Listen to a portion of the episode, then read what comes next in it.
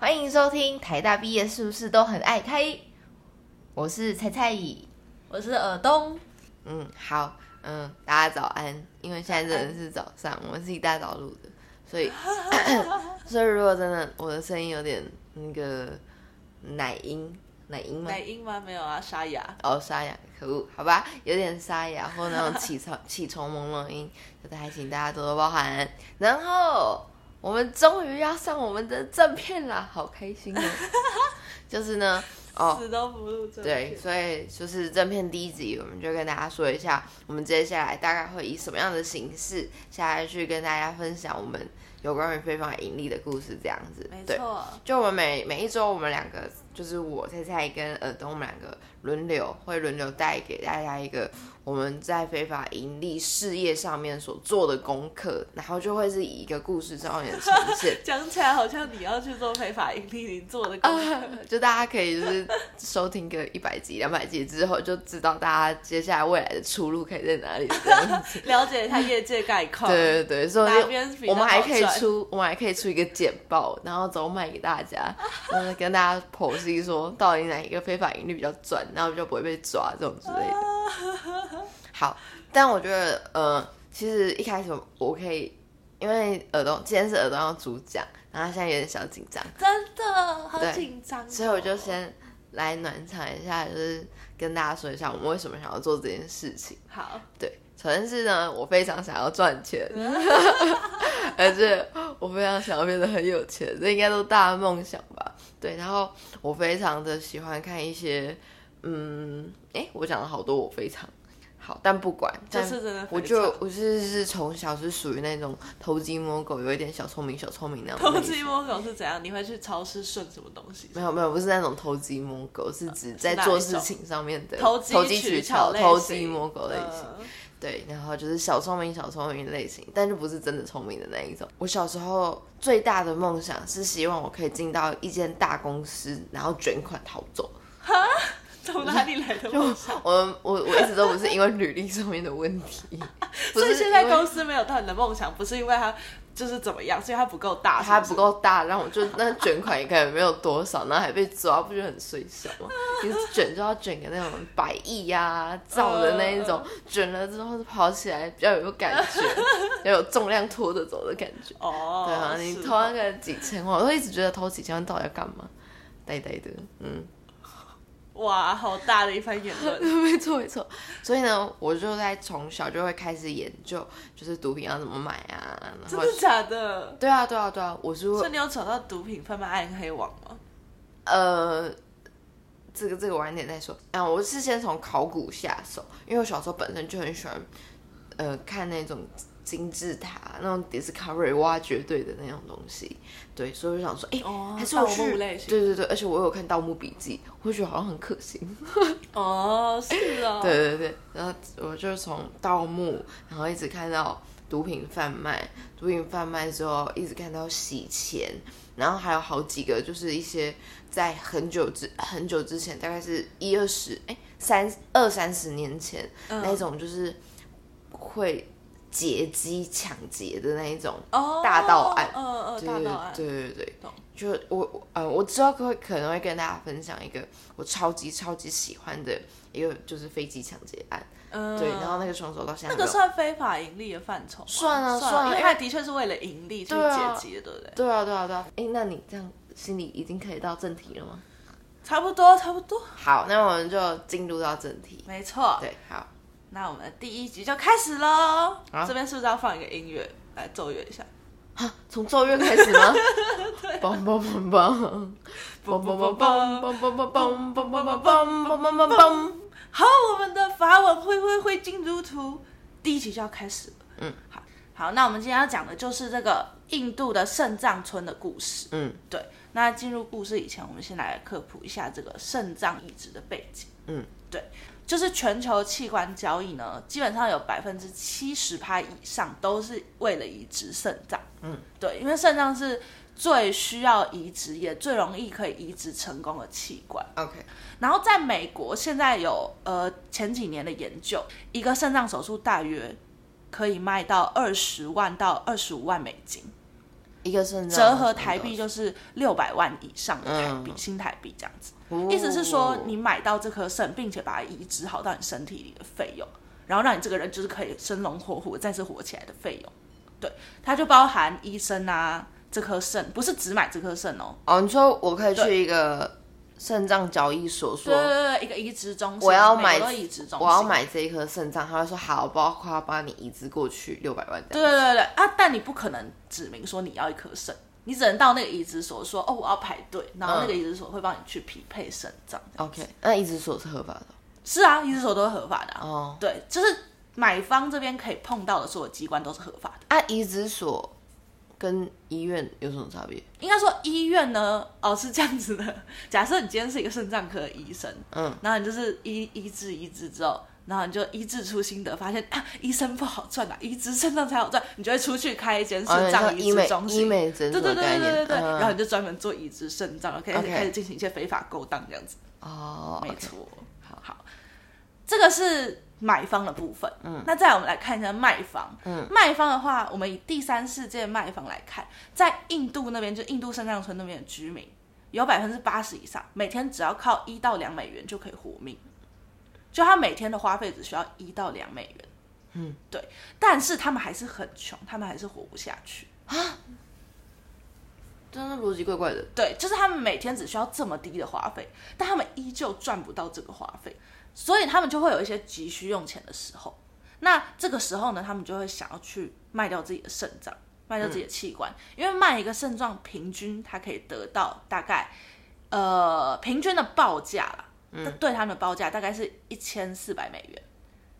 嗯，对，但是最终他们可以拿到的价格大概就是七百到九百美元，就是一颗肾脏大概二点五新台币左右。嗯，所以你就会知道这个价格有多悬殊，就是卖方呃买方花了大概六百万台币以上，嗯，但原料提供者只拿到了两万五，嗯，对，所以这个悬殊的价差就是肾脏交易市场之所以这么蓬勃的原因，就是人体交易市场这么蓬勃的原因，因为是中间可以转十几手，然后这十几手人都可以获得巨大的暴利，因为原料到真正买的中间这个价差太过悬殊，嗯嗯，好，这就是我们的知识背景。好，那圣藏村这个故事呢，要从二零零四年发生的一个南亚大海啸开始说起。嗯，嗯，大家都是生活在这个世代人嘛，应该有经过南亚大海啸吧？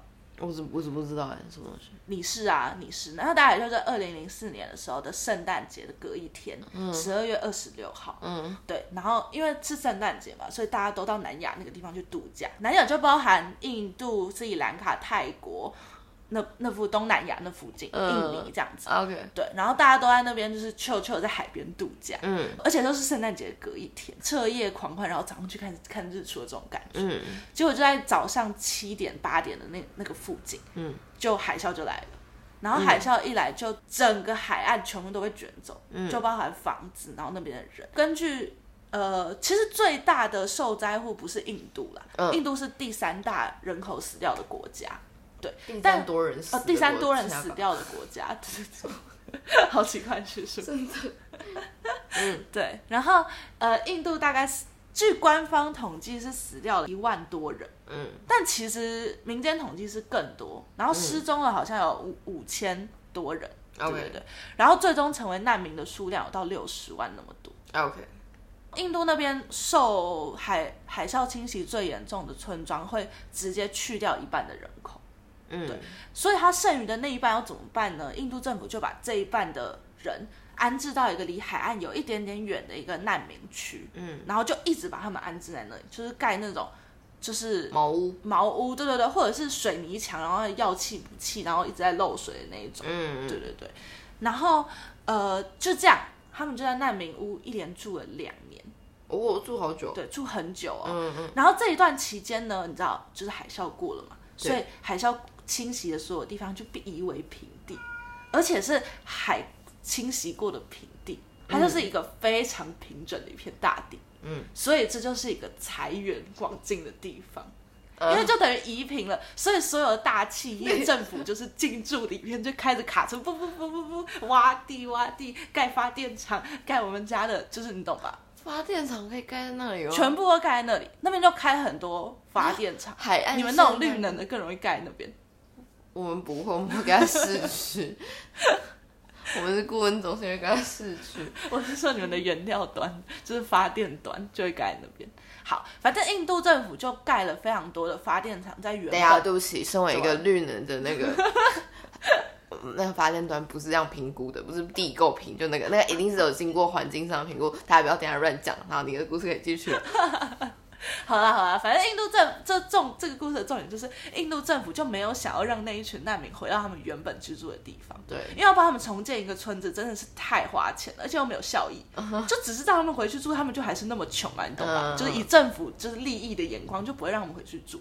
但是这一群难民在变成难民以前，他们全部都是渔夫，嗯他们都是靠海为生的为生的。对对嗯对对对，所以就等于说一夕之间，他们除了失去所有的家园之外，失去所有的家人之外，他们还失业了。嗯对他们就变成一个无行为能力人。嗯，然后根据那边的政府统计，他们只需要嗯每天只需要一到两美元就可以活下去。对，对，但他们只需要一个。超低超低的低标，但他们赚不到，嗯你就知道他们有多惨。嗯其实应该说，从南亚大海啸因为太轰动了嘛，嗯所以第一世界国家捐了超级多钱给印度。嗯对，但这些资金最终都没有进到那个难民营里。嗯，然后这个时候呢，我们故事有一个重要角色叫村长。对，哎、我这边都会省去他们的真实姓名。嗯对，因为我想说这样 a g e 听听而言有点太难记，哦，所以我都帮他们取化名。OK，对，反正就是印村长度的贝贝就姓很。麻烦嘛，努里亚哈士，对对对，而且印度的姓，他们哇啦哇啦，他们冠的不是像欧美那样子、哦，他们嗯。不是取名字再冠上去，他们会有一堆像 title 一样的头衔，然后最终你会忘记你的本名是什么，因为他们都会叫那些 title。哦，真的哦，对而且越有名越有名望的人会有越多 title，名字越长。哦，好，那我们先跳过他本名的部分，反正就是村长先生。嗯这个村长先生他原本也是渔夫，他其实就是那个村庄里本来就一介良民这样子。嗯村庄被洗礼走，他就住到难民里面，而且他是民选的哦、他是民选选上的。嗯，对，他是那个难民营选上的一个村长这样子。那哦，村长这他他是他是他是变成难民之后才变村长，对，他是难难民营村长，他他原本就是平民，嗯他是一个渔夫。嗯对对对对对，然后而且他最后他不只管这个难民营，他管了三个难民营。哇，就是他帮助他附近的这三个难民营都一起去，那他的主要功能是做什么？就是跟政府要钱，嗯。来救他们。嗯。对但是过了两年，到二零零七年嗯。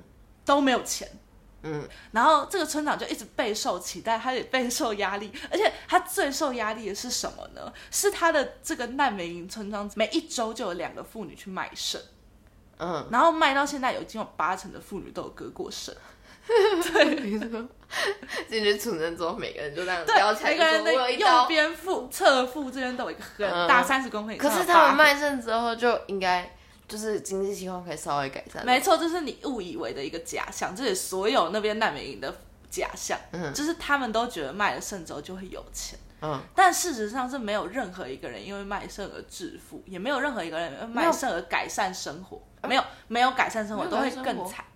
那这就从我们等一下的故事就会知道他们有多么没有被改善生活。嗯反正呢，结论上来说，就是他们并没有因为卖肾而改善任何生活，而且反而更惨。嗯，那村长为了避免这个情况发生，他就想要让印度政府看到说，看到说他们有多惨，然后他们有多需要钱，嗯。以及他们有卖了多少肾，然后嗯。民众过得有多么凄惨这样子。对。然后就等到一个机会，就在二零零七年一月的时候，嗯。就是有一个大法官要到他们那边最大最近的城镇是清奈。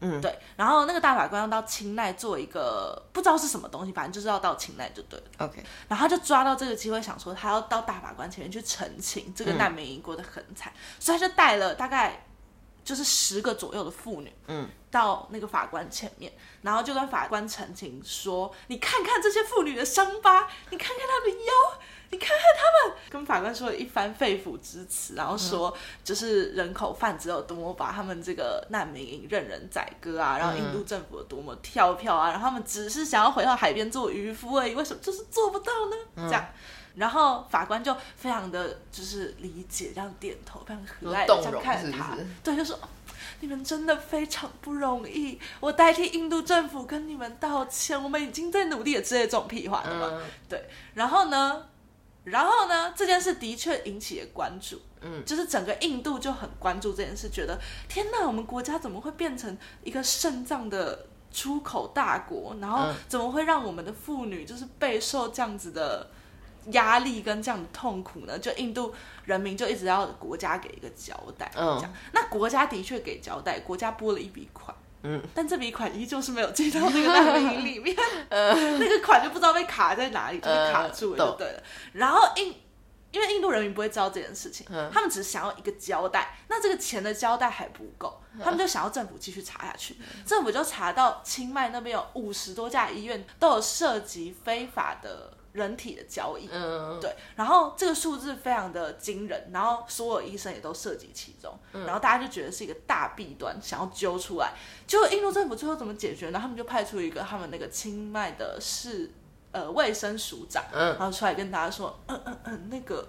我们呢，真的是没有涉及其中，没有，没有，没有啊！我们已经跟医生们谈好了哈，啊，我们医生会采取一个自我监督的法则，嗯，我们会秉借医界良心，不会再进行非法的人体交易，这样子，对，他就这样说了一番屁话，嗯，然后大家就更愤怒啊，就想说，啊，医界自我监督是怎样？平常没有在自我监督吗？啊，你们，你们就是医界在贪腐，医界怎么还自我监督？所以呢，那个卫生署长没有没有，卫生署长就有点扛不住压力，他就说：“好，那我就关掉清迈最老的两家疗养院。”他说：“ 这是不是很没有逻辑？超没有逻辑的。”他就说：“好，那既然你们一直想要医院被关闭，医院出来负责，那我就关掉两家最旧的疗养院。”所以有两家 最旧的疗养院就被关闭了，然后那两家疗养院跟。人口应该说人体贩卖根本就没有关系，呃，他就只是在疗养大家而已。对啊，而且他是管疗养院，不是管医院。对对，没错，非常的荒谬。好特殊的做事情。然后这件事最终就是被时间给洗淡，大家就忘记这件事了。对啊，那那些妇女她们到到底卖的时候是卖多少钱？为什么没有改善生活品好，这就我们来进到妇女的故事。好，就在这个村长呢带着妇女出去回来之后啊，没有拿到钱，嗯然后妇女们又。哦，在印度上来说，这叫名誉扫地。呃，应该说，村长回到村内之后，嗯他就被村民排挤。嗯，因为村民就觉得他非但没有帮他们拿到钱，还泄露了这个村庄的秘密，让妇女蒙羞这样子。嗯对对对对，所以年轻人就超级讨厌他的。对，然后呃，妇女也也不到讨厌他，但就是也蛮不能谅解他的做法。是，所以这个村长就处于一个腹背受敌的状状态这样子。嗯，那从这边我们就可以开始来往回讲，讲到这个卖肾的过程。嗯，那我们这边呢有一个重要角色，这个重要角色叫做 Penny。Penny 呢，Penny 呢就是难民营中的，我抖了一下。好，Penny 就是难民营中的一位妇女，这样子。对。然后 Penny 在经过海啸之后，他们家全家均安。哦，对，他的他，恭喜 Penny，我们得都 Penny 的丈夫、女儿都还活着。嗯，对对对，其实我不知道她比较小的小孩有没有死掉，但反正他们家就是丈夫跟女儿都还活着，就对了，还有 Penny 也活着。OK，这好像不能穿全家军啊？对啊，讲什么？我们假设大家都还活着。好，我们假设大家都还活着。好，他他的压力就更重了，这样子。对，然后 因为全家都还活着啊，所以压力就更重。好暗黑的梗哦，就还是要带着一些分担上一些。嗯，我是啊，是啊。嗯，好。总之呢，因为 Penny 的丈夫就是渔夫嘛，对对对，他就失业了嘛。那丈夫在失业之后，就整天在酗酒，就成为一个无行为能力人。不是，不是那种，不是，不是法律意义上的无行为能力。我知道，知道，就只是他没有办法出外工作，然后每天打扰，然后无所事事这样子。你说他变成难民之后，每天在喝酒。对，啊，可是他没有钱买酒，所以他就把他们家所有钱都拿去买酒来负债。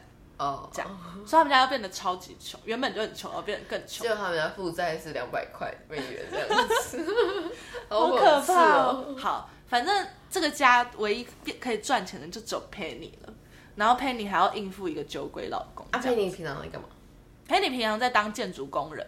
啊，对，就是他去建建筑的工地打零工，因为毕竟你知道那个海岸线都在盖东西。可是不是离那个海岸线有离远？所以他每天都要去那个海岸线附近盖东西。那他那等下那这样就就奇怪了。那为什么那一群男人们不能够去那个海岸线捕鱼？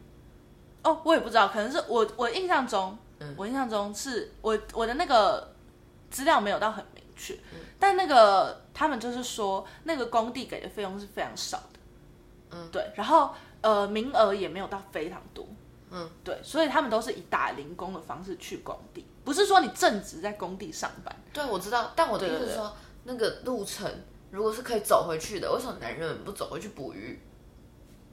哦，应该是指说那个路程没有到完全在海岸上吧，然后没有办法在海岸进行捕鱼。吧，因为捕鱼不是你去那边上班然后就回来的事情啊，你还要有船，你要有重建的能力这样子。哦，他们那个时候的诉求是，那个村长的诉求是希望每个家可以发一个黄包车，就是印度的一个拖车，嗯，对对对，然后让他们可以回到呃海边，嗯。然后可以给渔渔船相关的补助，哦让他们重建他们的工具。对啊，对啊，那些东西早就被冲走了啊、哦，OK，对，所以他们需要一些生计工具。简而言之，他们没有在海边的讨海工具了。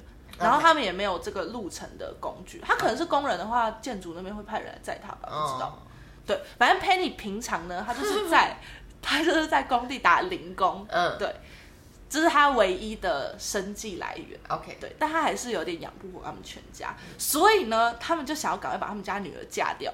嗯，对，然后他就一直、嫁掉女儿是因为少负担，还是嫁女儿可以有聘金？没有是少负担，印度是嫁女儿要付嫁妆给对方的，哦，，对，就是女方这边要出钱，对，男方那边才会对她好，嗯。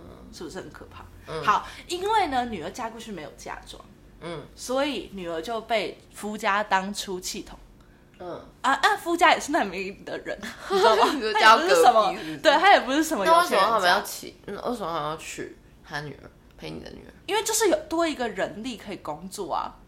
好，好，然后女儿到夫家之后，她就一直被虐待，然后她夫家就一直要她做超级多的工作，然后打她什么的。结果女儿在嫁出去一个月之后，就回到娘家看 Penny，嗯，对，然后就在看 Penny 的时候，冰心眼怎么回来？嗯，对啊，比新人走回来，他就真的过得很惨很惨这样子。然后陪你很难过吗？Penny 很难过，但是这个事件是，你笑屁啊！没有，就觉得我在问一些会打断你故事你刚想打我。好，然后女儿就回到娘家看 Penny 的时候，她就在房间里喝了一罐的杀虫剂自杀，然后真的就昏倒了。就 Penny 就打开房门，就看到女儿就喝杀虫剂，然后口吐白沫，倒在床上等一下，这样子。他们有钱买杀虫剂哦。呃，我也不知道，反正他家就是有杀虫剂杀虫剂应该很贵呢。嗯，还在他们那边杀虫剂很便宜，像农药一样便宜，不知道。欸。好，好，反正他就喝了杀虫剂自裁了对。嗯，所以 Penny 就赶快把他女儿送到医院，嗯。然后室友紧急洗胃救回来，嗯。对，但是很虚弱，所以要在加护病房待一个礼拜以上，嗯他才有可能真的活过来。，OK，然后这个时候呢，医院的医生就跑来问 Penny 说：“那你要签一个住院的切结书，嗯就是你同意这个手术，也同意你之后的医疗，那你就要先付我们钱。”我觉得印度是可能有一点怕了吧，因为毕竟也没有什么健保，嗯就怕你住在这边，然后好了之后就不付钱，所以他们都要你预付。嗯，对啊，如果你付不出来，你人就不能住在这里。嗯所以 Penny 现在就面临了一个，他如果付不出这笔很大的费用的话，他女儿就会死掉。嗯，然后怎么办？他急需要一笔大钱。对，但是因为 Penny 旁边的亲属、家人、朋友也全部都是难民，所以他们都很穷，嗯就也没有人可以借钱给他。，OK，所以这个时候呢，他的朋友有一个很重要的朋友叫做 Annie，朋友 Annie 就引荐，就引荐那个 Penny 说啊，既然你需要一笔大钱，我一年前卖过肾。嗯对，那一年前卖肾的时候，我这边有一个那个前客，前客就是呃中介，嗯有点像是为了海捞一笔的中介，就是那种比较坏的中介的名称就叫前客。对我有认识一个前客叫 Judy。这个 Judy 呢，她现在在清奈有一家医院的外面开了一间茶馆，但她其实主要不是在做茶馆的，嗯这个茶馆是为了掩护他的那个肾脏交易，对，对，那他就在卖肾脏。那我要不要帮你联系他，让你可以卖肾给他？嗯对，然后佩妮听听就觉得，嗯，好像是个方法。嗯所以呢，他们就见到了 Judy 了。然后 Judy 就告诉佩妮说，嗯，这看起来蛮健康的。那我看起来蛮健康，就是你整个人看起来蛮健康的，哦对对对，所以你的肾应该是可以卖的。嗯那如果你愿意的话，我就会先预付你九百美金。哦，对，九百美金相当于三万不到，两万五台币左右。嗯对对对，两万五到两万到三万之间的台币。嗯，然后呢，在整个手术结束之后，你的这一颗肾脏的费用总共就是三千五百美元，大概是台币十万，哦，蛮多的啊，一颗肾十嗯，万。对他们来说很多哎，对，对他们来说超多，是一笔巨款。其实两万五台币就已经是一笔巨款。对啊，对啊，然后呃，其实那个 Annie 之前在卖肾的时候，她只有拿到七百五吧，美元，对，七百五美元，嗯，对，就是他的预付款只有七百五美元，而且这个 Judy 最后并没有把尾款给他，意思就是说他一颗肾只有卖七百五美元，那为什么 Annie 还要推荐陪你去 Judy 那边卖？因为他只认识 Judy，哦，他只认识 Judy 这个前客。然后他们那边有一个概念是说，因为其实光是七百五美元或九百美元对他们来说都是一笔巨款，嗯，然后也就是他现在需要的量，所以他们会有一种，对，就算他没有拿到尾款也没关系。啊，对，所以其实他们就是在、哎还是我就帮他们催款，然后跟他说拿到款项我抽。三十趴，那你就是进去当中介的一一环了，因为其实 Judy 只是中介的一个最低阶中介而已。哦是哎，对啊，他就是最低层的。好。好好，那你继续，你继续，好，你是不是很有兴趣，觉得有赚头是不是？好，然后 Penny 听一听就觉得好，那我就跟你签，就是我就决定要卖肾给你，然后 Judy 就很开心，然后 Judy 在很开心之余就威胁他说，你如果反悔的话，我就去找黑道打手来把你摆平，嗯，这样，所以就是他就一边被威胁，然后一边把自己的肾卖出去这样子，然后再确定他把所以所以他拿到七百五十块了，对他拿到没有，Penny 是拿到九百块，是 Annie 拿到七百五十块。对，Annie 会很生气，Annie 不知道，，Annie 不知道，，Annie 自顾不暇，对，Annie 自顾不暇。然后呢，这件事呢确立他要卖之后呢，他们要走一个程序，就是印度如果要卖肾的话，有一个器官移植授权委员会。然后这个委员会呢哦，所以现在走的是合法的，是合法的，现在都合应该说本来刚刚那边是非法的，嗯，但他们要进到一个让它洗成合法的程序，嗯，这样懂吗？懂。对，所以你要怎么把它洗成合法的？你要经过这个器官移植授权委员会的一个伦理审查，嗯，对，这个伦理审查的宗旨是这样子的。就是政府有一个宗旨会写出来嘛，宗旨是为了杜绝有金钱交易的器官买卖，嗯，这样，所以呢，Judy 就在呃 Penny 要去审查之前就指导他说，等一下你进去的时候你自愿捐赠没有收，对对对对，而且你要在对方开口问你话，要你说话的时候你才说话就好了，嗯，然后就给他一个伪造文书的一个文书袋文件袋，嗯，然后 Judy 就跑掉了，嗯，这样，然后 Penny 就拿那个文件袋，就是到那个委员会前面的一个长廊去等，嗯，然后这个长廊上跟 Penny 一起坐的还有三四个妇女，大家都在等着进去卖肾这样子。然后 Penny 被叫进去的时候呢，那个委员会的人只问他一句话，就问他说：“你是自愿捐赠的吗？”嗯，然后是 Penny 就说是，然后 他就说：“那你就签这个文件就可以了。”他就把那个文件签下去。他说：“啊，那你就可以出去喽，哎，你已经合法卖肾喽。”这样。最好赚的是，哦，我们家猫在跟鸟叫嚣。哎、大家会不会很惊讶猫的叫声竟然这样讲？应该会蛮惊讶的。哎，就其实最好赚的其实是官僚体系，对啊，是啊。哦，而且这个伦理委员会还有从 Judy 那边收到一笔那个贿赂款款项。对对对对对，好。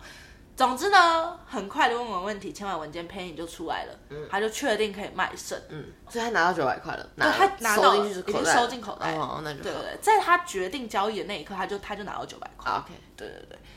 然后呢，他就进到清奈的一家医院，嗯。去立刻进行了一个肾脏移植手术。嗯，其实肾脏移植手术是这样，是活体移植的存活率跟匹配程度会最高，所以其实只要你有钱的话，你都会想要想办法可以拿到的是活体的器官捐你说就直接他超商割下来之后，马上就弄到你身上。对去，，但是以第一世界国家完合法的方式，其实只有你的亲属捐赠才有这个活体。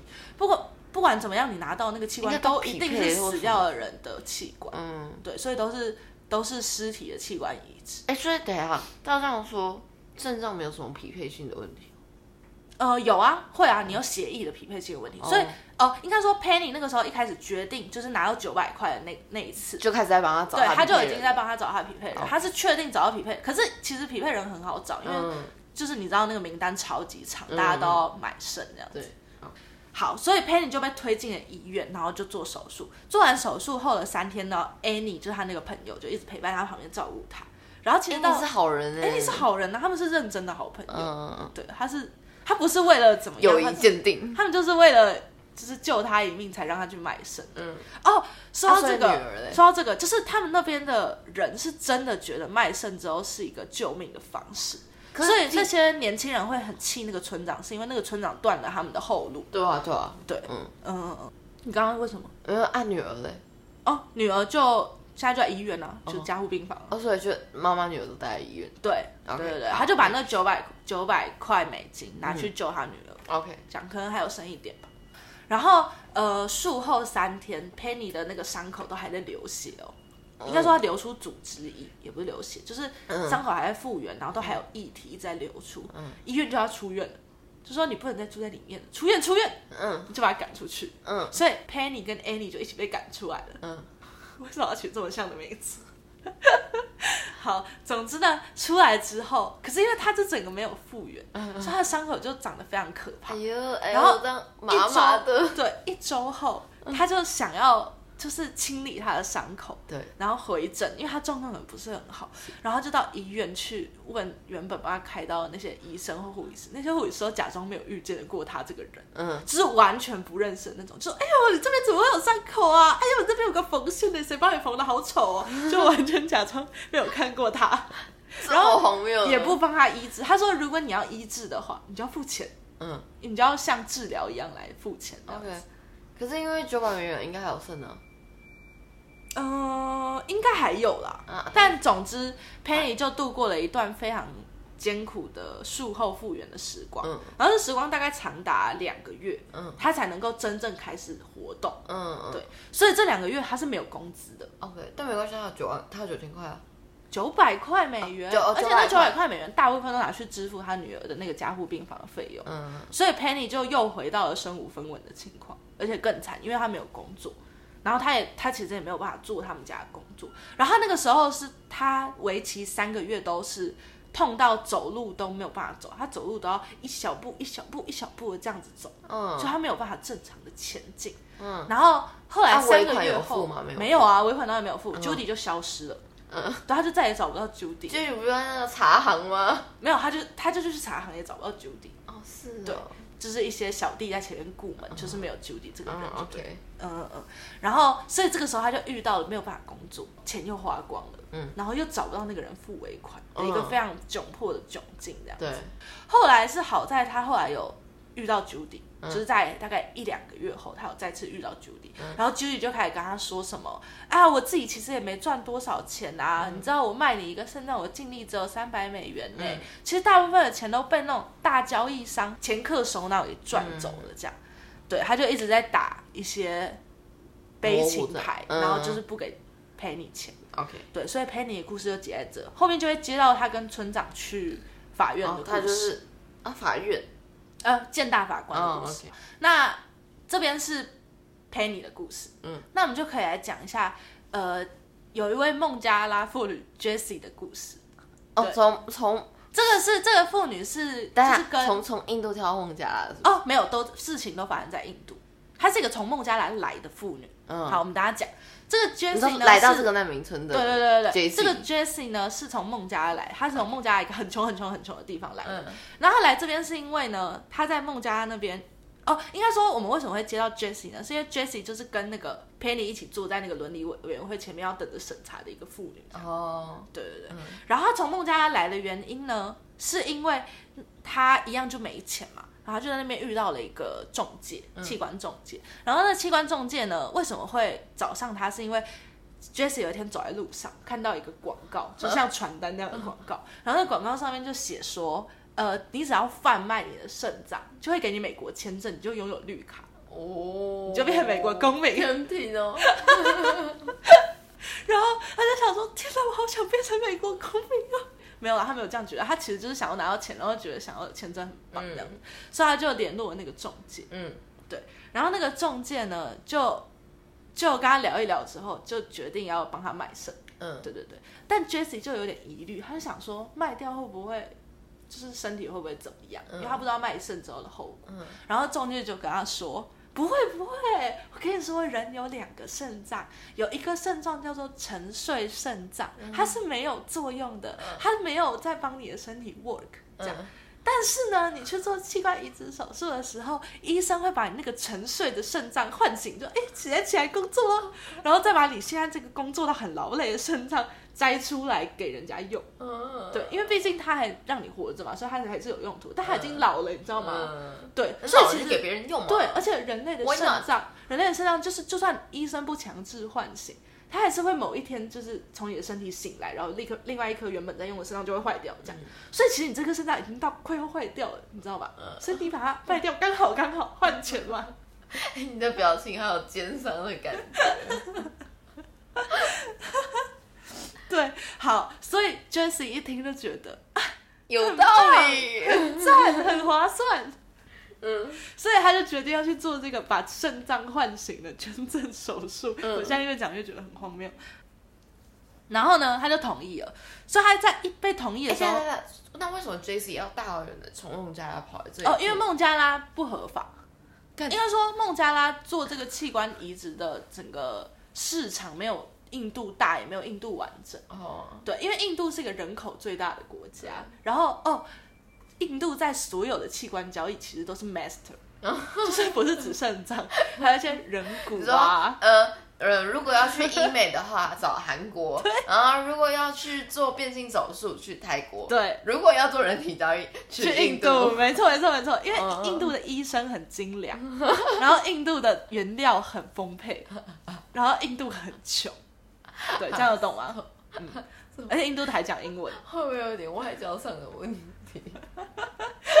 现在很多人去中国做了，嗯但呃，那是因为印度这个市场有有一点，后来有越来越封闭一点。嗯，对，毕竟 没那么好做了对对对对对，就是做成一个成熟，你知道，嗯就是那个毛利会越来越难抓，所以就有一些人会转到中国去做。但是中国就是有很多山寨品，就是没有那么精良。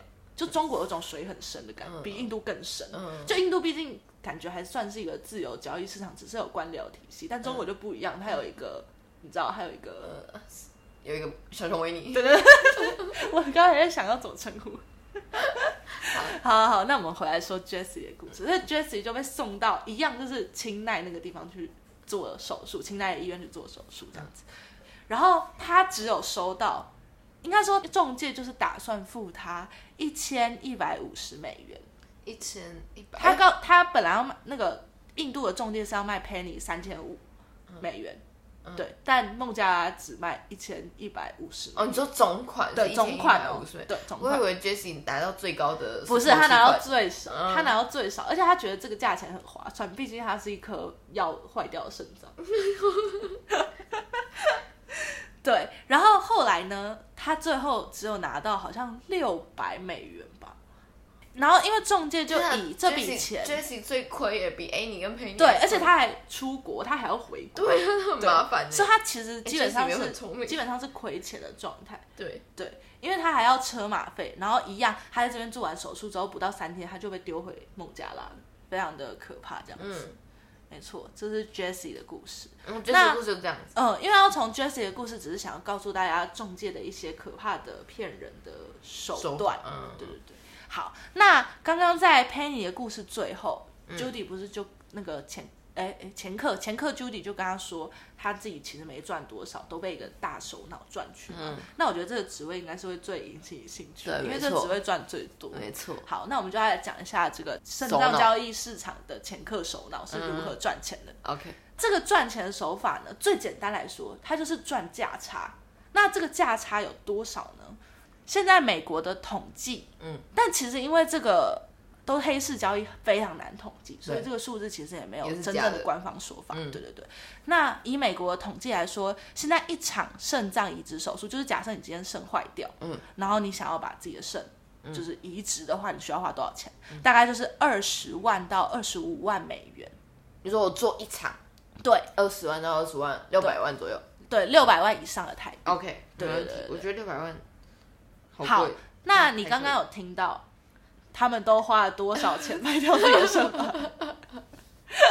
一个是六百美元，一个是七百五十美元，一个是九百美元。嗯所以原料端只要讲，但是买家那边却要花到二十五万美元，你就知道这中间有多大价差。嗯，那当然，我们扣掉一些医生的服务的费用，就是医生手术的费用这样子，对，然后一些飞过来飞过去的价格，中间的这个利益还是非常非常的可观。嗯，它中间可以经过十几手的中介的买卖，对，十几手，因为你要从像刚刚 Judy 他是第一手小中介，哎，所以美国的也是从印度来的，对，美国大部分都是从印度来的，所以其实。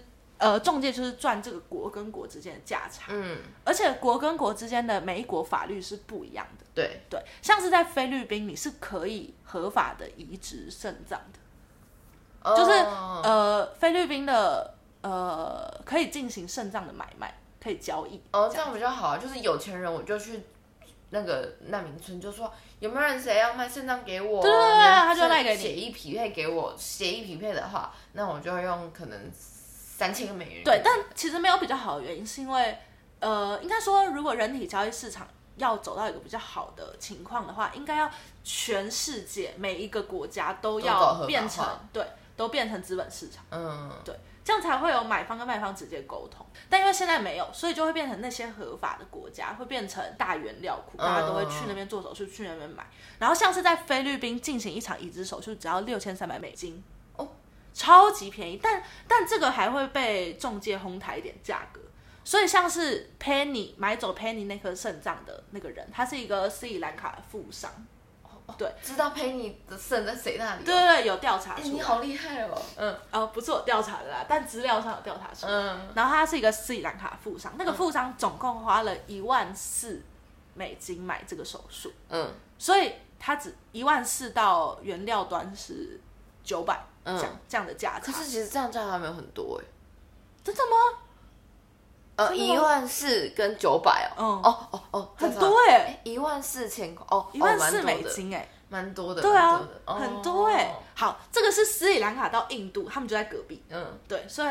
而且斯里兰卡也算是一个第三世界国家，对，因为斯里兰卡所以法律也没有那么严格，所以靠第一世界那个盘就会更大。对，就是美国就是二十五万呐，你就知道那个是整个是倍数成长的价格，好赞啊！资料上有访问到一个呃前客首脑，他是一个在美国的移植机构，嗯，哎，在印度的移植机构，然后他有跟美国移植机构做接洽，但是因为在美国做移植手术比较贵，所以他们大部分都会。美国那边的移植中心都会建议他们的顾客到印度的移植中心做手术。那美国移植中心赚什么？啊，美国移植中心就赚不敢到印度做手术的人的钱。对，因为到印度做手术听起来是蛮可怕的。对，我听到那个伤口三天还是流出之就叫我穿越。对对对对，感觉所以就是美国人就会到印度那个移植中心做手术。嗯。然后那边的中介说，其实因为每一国的那个价差不一样。所以他们一笔交易费用大概就是可以赚到三万到八万美金的中介费，净利哦。哇，净利哦，不是不是利润。那我想知道，那前客有什么风险？他被抓会怎样吗？哦，在印度的话风险非常低，而且你做的越大越低，就是政府就算被搞到台面上，他也会。表面上把你抓起来，对对，他会表面上把你抓起来，然后跟大家说：“哎呀，不可取。”但是呢，这个不可取是卖方买方都不可取，所以他会一起把 Penny 那种人一起抓起来，你懂吗？懂。对对对，然后 Penny 会关的比 Judy 还要久，是不是很恐怖？我觉得蛮恐怖。这就跟就是嫖妓的道理一样，对就是他会把皮条客一起抓起来，但妓女会关的比皮条客还要久，因为皮条客会付一点钱就跑出去。OK，对，就是这个概念。哦，对，所以前客就是这样子赚钱的。好，这个就是肾脏村的整个行程跟故事，好喜欢哦。所以，我们我们可以，哎，我们可以做一个职涯资料库，就是非法盈利的职涯资料库。然后今天提供的是印度前客的印度肾脏交易的前客，对对，印度肾脏交易的前客啊。我还做一个图表好了，这个会分享在我们的 IG 上，就是有关于的印度前客他。那个之后直压走向，对对对，而且因为今天有讲了很多数字，怕大家脑袋不是那么好，就是快速的换算。我以为你要说他脑袋不是那么的好，我想说 不是啊，是不是那么好换算那个价钱？OK，对对对，所以我们在 IG 上的图文会比较清楚。欢迎追踪我们的 IG。那我们是不是都很爱开？对，台大毕业是不是都很爱开？对，就这样而已。嗯，好。哎，对，还你还没收尾，对不起。对啊，收尾的话，我们就来讨论一下这个肾脏交易的一些你想知道的东西。嗯，对对对，你有想知道什么东西？嗯，我想知道我要怎么混进去当前客。没有啊，但我觉得这还是我跟你说，混进去当前客有一个最好最好的入门管道，嗯，就是当医生。哦。对，哎，我还就是建议我妹，我还建议我妹，或者是你当护理师，嗯但是你在医界混熟之后，出去开移植中心，哦你，就可以赚到钱。哦其实最赚的就是去当移植中心，但是你要去，中心嗯，会不会是最盘的那一个啊？对啊，是最盘的那个啊、它是大盘上的概念。说不定他就是只用了七千块买买进来，对啊，然后之后没错没错没错。就是说，而且前面的那些很危险的非法程序，他可能他根根本不用走到，对他只要把官方的一些管道打点好，他就可以由黑洗白。哦其实应该说，器官交易的过程就是一直在经过每一道手续，把这个钱从由黑洗到白，嗯，对嗯，然后最终到你的手上的时候，你会以为它都是合法货。但但这个但但这个这个过程蛮酷的，嗯就是为什么消费者会觉得这个是白的？呃，我觉得有一些消费者也不觉得它是白的，但是是你也没办法照椅子，呃，应该说有一个很大的大家会讨论的点，对是说如果我今天贩卖器官的话，嗯，那跟我贩卖劳力或灵魂有什么不一样？一样啊，对，有些人会觉得一样，我觉得是一样的啊，但但器官的特别性就是它就是身体跟你赖以为生的一部分，对，可是所以他他们会觉觉得不一样。可是他觉得没有关系就没关系，但因为就像你听到刚刚的那些讨论，你嗯就会知道刚刚那个肾脏水的故事，你就会知道它是利用知识的一个差异。就像说是啦是啦 Jesse、Penny 他们都是都是所以如果真的要杜绝这种情形，嗯你第一个是要先全，就像你说的，全世界都把这件事情透明合法化，就这是一个理想，但其实对。因为没有实行过，所以你也不知道说真的实行下去会不会怎么样。就像是现在这个不透明的制度，也是当初有学者提出来，然后因此而建立的，嗯，是对，就是认为说买方跟卖家不要接触会是最好的。嗯。嗯，因为我们今天讲的是肾脏嘛，嗯，可是其实很多人体交易的范围到捐卵啊、捐精，然后领养小孩这些都算，代理孕母什么的，这些就更会更注重隐私性。OK，嗯这个就是当初在建立这一套隐私的器官捐赠的法，嗯。对。可是可是印度现在最可以做的是，应该是说想要避免就是那些就是知识落差部分，还是要跟他们但太说难了，。他们连教育都做不太到，他们怎么避免知没有？他们可以，他们就规定说规定吗，我也不知道哎、但我觉可是这，我觉得这是人性的一部分啊。你就是一定会找到比你更穷的地方，比你更比你更嗯，对，嗯，愿意完之后就换非洲，对啊没错啊所以这就是一个有点不太可能杜绝的问题。嗯，而且就是肾脏买卖这对啊，所以我进去，我去当有良心的 前客，就说哦，你这个开完之后应该不会好到哪里去，但因为你很穷，我提供你一个方法，这样。但你也是非法的，你不会觉得你做这种非法的事情，然后你跟大家承受一样大的风险，还赚比较少，很那个吗？你说没有，我只是让资讯透明化而已啊。但你知道你能打的地方就都是我们这种第一世界国家，哦，就是真正需要的人不会听到这些，或者他们也不会需要这些知识。你你说真正需要什么？就是像 Penny 或 Annie 或有，就 Jessie 是这种就是在他们之前，就我不会骗他们，然后我尾款我也会付好那个，然后就把那个整个交易程序弄干净一点，就我直接对接那个医院这样子。因为我毕竟不是医生嘛，我没有开医院哦我也不是护理护理师，所以那一盘我是确定赚不了了。然后就让中间中盘商，好啊，那你就从深入居住难民营开始啊。对，住 住在那里了，要不要卖肾？那个村那个现在难民都还在哦，现在那里都还在，那村长嘞？村长不知道，我不知道这个难民还在不在，但是这个难民营的形式，然后哦，当然一定还在都还在，他们都不一定有都回到海边。应该回不去了吧？对啊，是一个蛮可怜的故事。真的。但如果就是听众比较没有良心的，大家可以去试试看。哎、会不会有那种就是很生气捐肾的人，哎、不是卖肾的人，嗯，然后就很生气，就说你骗我，我的肾脏拿掉一颗之后，会啊会啊怪怪的，然后他就把就比如说佩妮就很生气，然后就朝 Judy 砍了一刀，哦，有可能呢、有可能。只是我没有查到这样的故事应，该蛮多。我也觉得几率蛮大的，因为他们其实就是割掉一个肾脏之后都蛮惨的。嗯，就除了我们刚刚说他们很难再用这个这个身体接到很多重的活，所以割掉肾脏除了不能接重活之外，还有什么影响？哦，就是因为你只有一颗肾啊，所以你很容易这颗肾跟着衰竭，哦，因为等于说你这颗肾要负担两个肾的功能。嗯，对，然后你割掉一颗肾之后，你要非常注意你的饮食护理跟嗯整个人的生活。OK，可是因为他们就是很穷，所以才去割肾，他们根本不可能护理他们的健康生活，他对啊对啊对啊们吃都很困难，所以他们很容易再次遇到肾衰竭。嗯对对对。哦，我在查卖肾会怎样的时候，我查到一个新闻。嗯，这个新闻是一个中国大陆的十七岁少年，嗯，他就很霸气的说：“哈，我要两个肾干嘛？我不如拿一个肾去买 iPhone。”这样，嗯他就在九年前购 九年前，卖掉了他的肾，然嗯后购买了一个 iPhone 四 S。哇，他现在十三了耶，对，他现在十三，你就知道要卖好多少钱。卖好多肾，对对对，九年前，九年前，嗯，然后 哦，他卖掉拿到大概是三千五美金，就是真正的 Penny 想要拿到那些钱。嗯，对，他就拿那些钱买 iPhone 4S，然后过了一些挥霍的生活。嗯然后不久之后，那个那个男子的肾就坏掉了，他就去洗肾，他现在在等待移植，笑死，超惨的，真的超惨的。好了，我是被他那个很白痴的标题吸引，就点进去。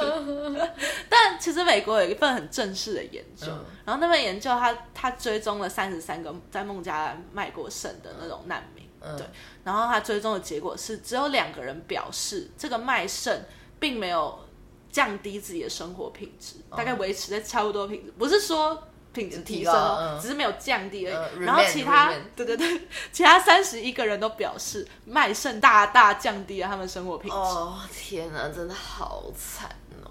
对啊，应该要啊，还是我们来做一些公益的部分，就是写信，然后说 真的不要卖肾，你的信都不会到那啊，资金都不会到那，你的信为什么我好亲？手递给他们。那、如果还是要卖肾，请找我。名片名片翻过来到后面，哎、好可以哦，这样我良心过得去。真的我就我就写这些报告给他们啊，职业新走向，提供给大家做参考。好，那今天差不多 OK，就到好这边了，那今天故事就到这边喽，我们下周见，大家拜拜，拜拜。噔噔噔噔噔噔噔噔噔噔好，就这个噔噔，噔我们就用这个当片片尾。